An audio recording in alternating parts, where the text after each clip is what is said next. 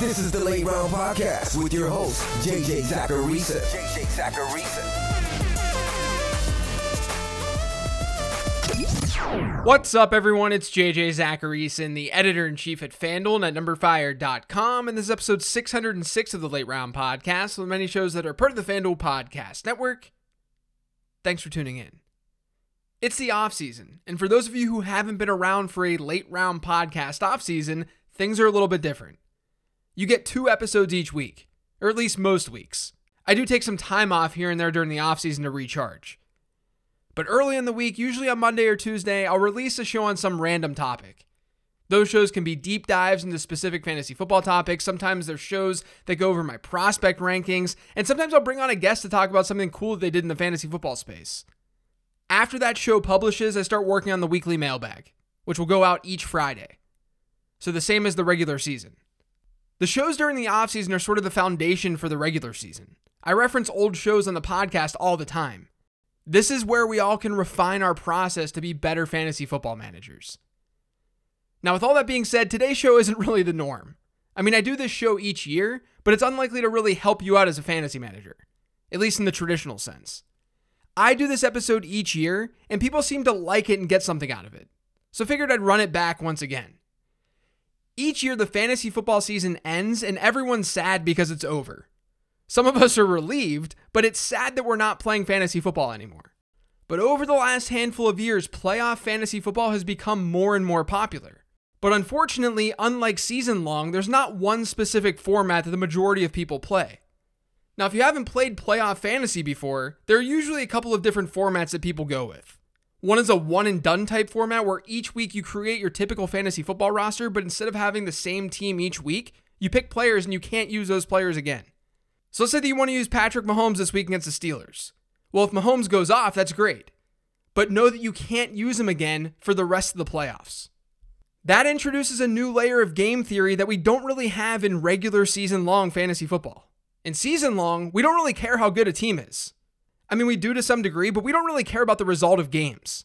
Whether the Chiefs win or lose doesn't really matter. In this type of format, it does. Because if you keep picking players on winning teams, eventually you're going to run out of players.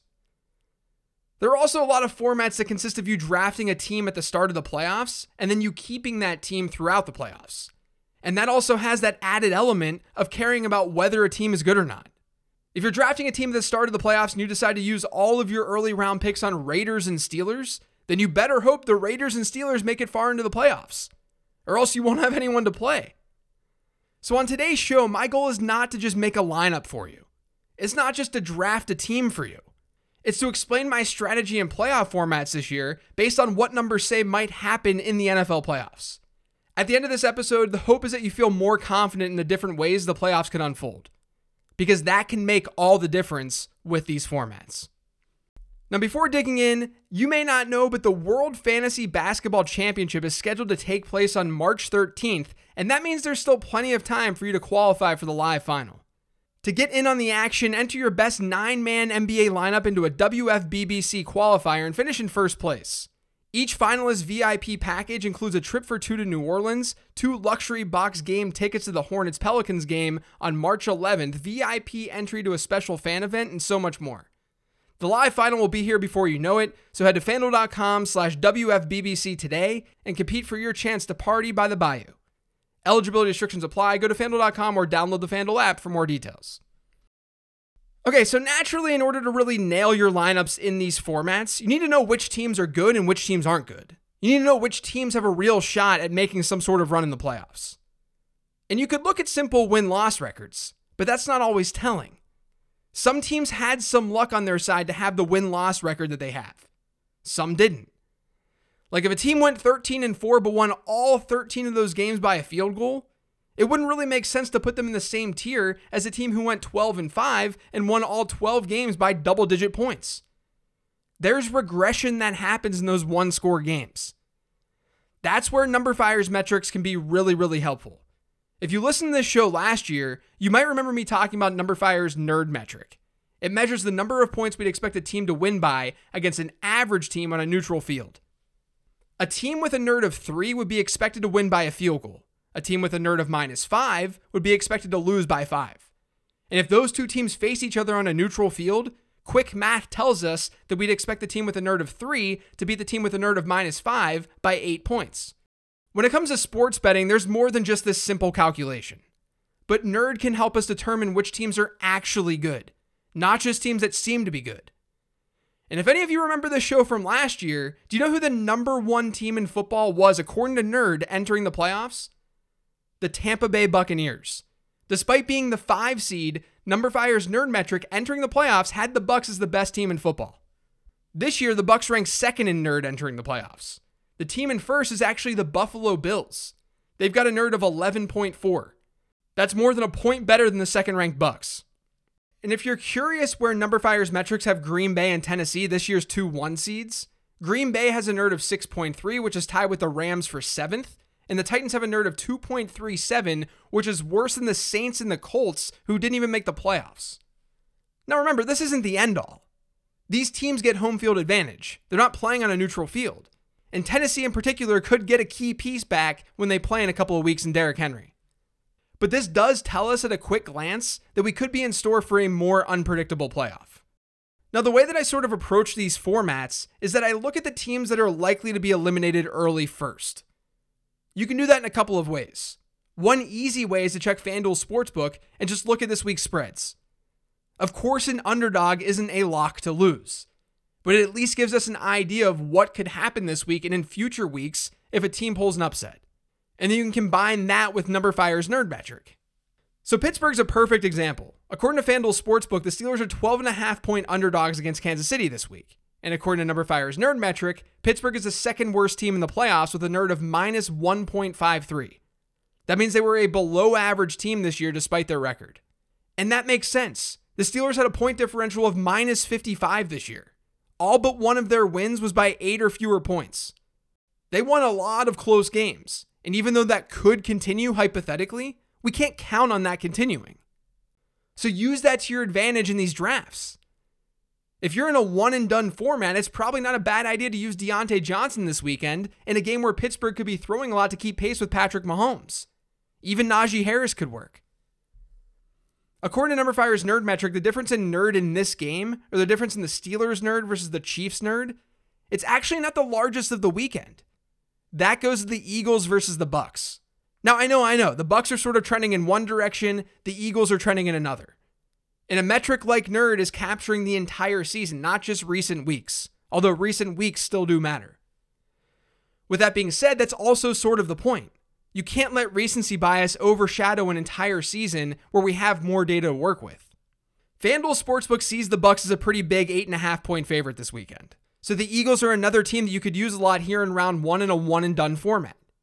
And it's a team that's tough to buy into making a huge run, especially when you consider the level of competition that they beat this year. And I'm not taking anything away from Philly. You guys know that I love me some Jalen Hurts.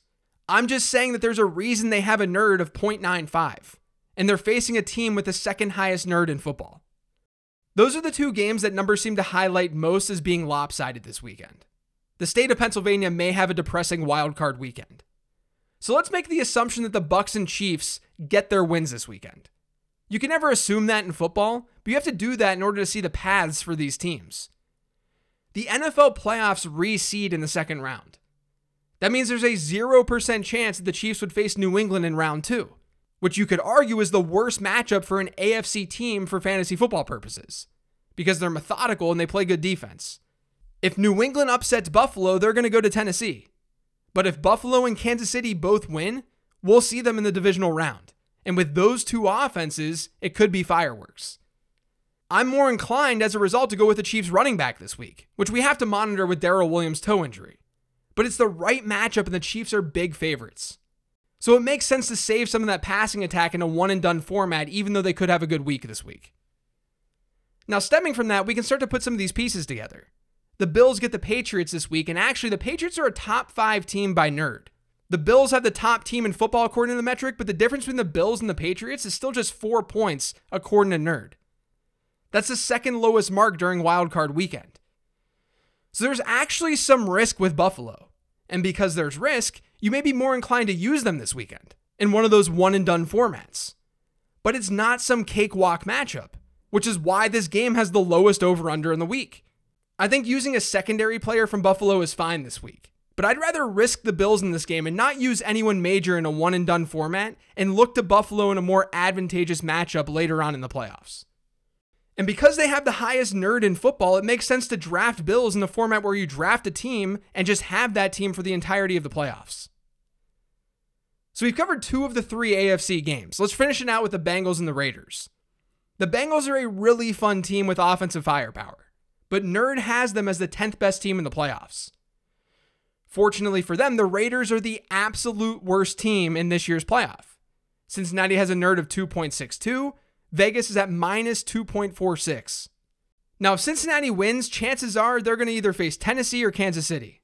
And if we believe in the Bills, the highest chance is that Cincinnati will go to Tennessee. And Tennessee is actually a very winnable game.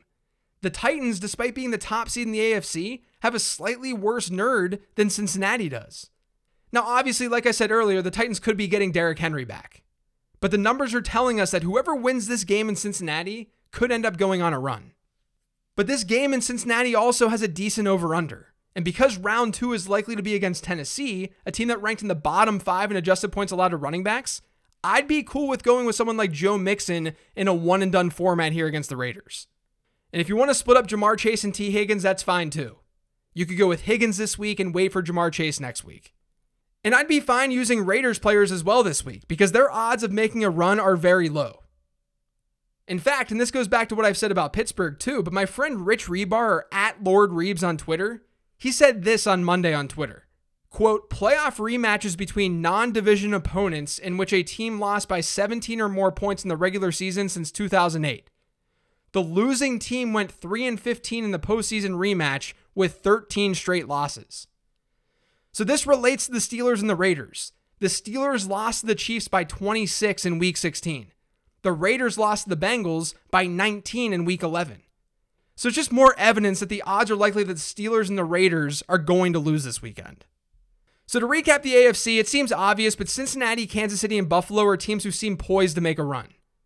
And they're teams that you may not want to use a ton of in the wild card round in a one and done type format.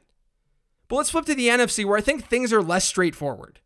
I already mentioned the Bucks and the Eagles, and I think that if you want to use Jalen Hurts this week in a one and done format, that makes a ton of sense, or even like a Dallas Goedert. But there are two other games, one being Dallas and San Francisco, the other one Arizona and LA. Arizona and LA projects to be the closest this week by nerd, and FanDuel Sportsbook has the Rams as four point favorites. But FanDuel Sportsbook has the Cowboys and 49ers as a three point game, likely because of how the 49ers are playing of late. Let's just assume we see the Buccaneers advance. That would put the Bucks and Packers into the next round.